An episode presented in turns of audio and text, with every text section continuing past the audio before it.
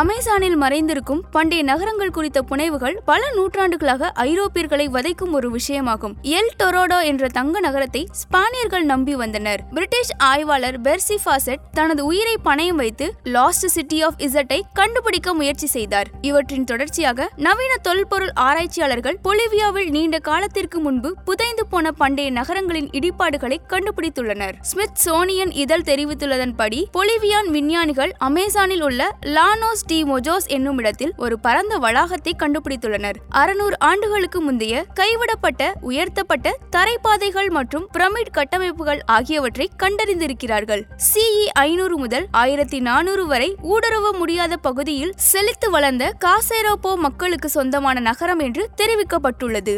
ஆராய்ச்சியாளர்கள் அமேசானின் நிலத்தற்கடியில் புதைந்தவற்றை தேடுவதற்கு லிடார் எனப்படும் நவீன ரிமோட் சென்சிங் தொழில்நுட்பத்தை பயன்படுத்தினர். நேச்சர் இதழில் வெளியிடப்பட்டிருக்கும் தகவலின்படி அவர்களின் ஆய்வின் முடிவில் நகர்ப்புற மையங்கள், ஏராளமான புறநகர் குடியிருப்புகள் மற்றும் நீர்த்தேக்கங்கள் மற்றும் கால்வாய்கள் ஆகியவற்றை கொண்ட ஒரு பெரிய கோட்டையை கண்டடைந்திருக்கிறார்கள். புளோரிடா பல்கலைக்கழக மானுடவியலாளரான மைக்கேல் ஹெக்கன்பெர்கர் கூறுகையில், முழுமையாக நகரமயமாக்கப்பட்ட அமேசானிய நிலப்பரப்பின் தெளிவான தடயம் இதுவாகும். இது ஒரு அற்புதமான கண்டுபிடிப்பாகும். கடந்த காலத்தில் மனிதர்கள் தங்கள் நிலப்பரப்பில் செய்த அற்புதமான வேலைகளும் மிகப்பெரிய மக்கள் தொகையுடன் கூடி வாழ்ந்ததற்கும் அற்புதமான சான்றுகளாக இவை கிடைத்திருக்கிறது என்றார். தி கார்டியனின் கூற்றுப்படி பண்டைய நகர வடிவமைப்பானது நூற்றுக்கணக்கான சதுர மைல்களை கொண்டிருக்கிறது. ஒரு நூற்றாண்டுக்கு முன்பு தொடங்கிய ஆராய்ச்சியில் தொல்பொருள் ஆராய்ச்சி நிலப்பரப்பின் ஒரு குறிப்பிட்ட மேடுகளை கண்டறிந்தனர். அன்றிலிருந்து மேற்கொள்ளப்பட்ட அகழ்வாராய்ச்சிகளின் முடிவில் இப்பகுதி ஒரு காலத்தில் காசாரோபோ மக்களின் வசிப்பிடமாக இருந்தது என்பதை உறுதிப்படுத்தி இருக்கிறார்கள்.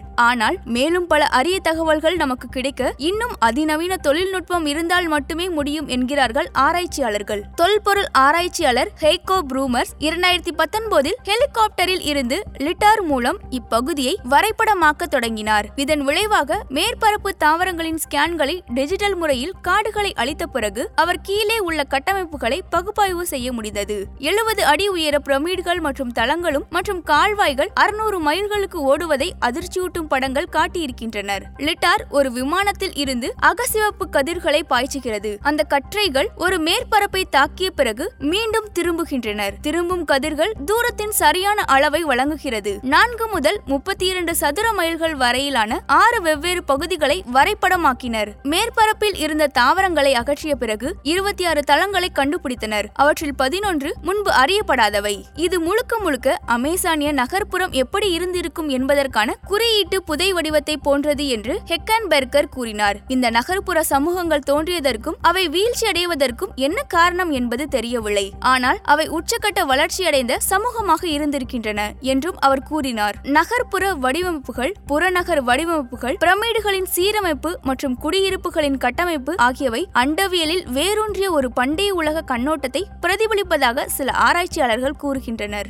இதில் ஆச்சரியம் என்னவென்றால், அவர்கள் அமேசான் காடுகளின் புவியியல் தன்மைக்கேற்ப அந்த குடியிருப்பை உருவாக்கி இருப்பதுதான் என்று கொலரோடோ மாநில பல்கலைக்கழக தொல்பொருள் ஆராய்ச்சியாளர் கிறிஸ் ஃபிஷர் கூறினார். அமேசான் பெரிய அளவிலான மற்றும் நிரந்தர குடியேற்றங்களுக்கு முற்றிலும் பொருத்தமற்றது என்று தங்கள் நீண்டகால நம்பிக்கைகளை வரலாற்று ஆசிரியர்கள் இப்போது மறுபரிசீலனை செய்ய வேண்டிய கட்டாயத்தில் உள்ளனர். தொல்பொருள் ஆய்வாளர் உம்பெர்டோ லோம்பார்டோ, இந்த விவாதம் இப்போது இறுதியாக தீர்க்கப்பட்டு விட்டது என்று கூறியிருக்கிறார். மேலும் இந்த பழங்காலத்தவர்கள் உண்மையிலேயே எவ்வளவு திறமையானவர்கள் என்பதுதான் வியக்க வைக்கிற கேள்வியாக நம் முன் இருக்கிறது.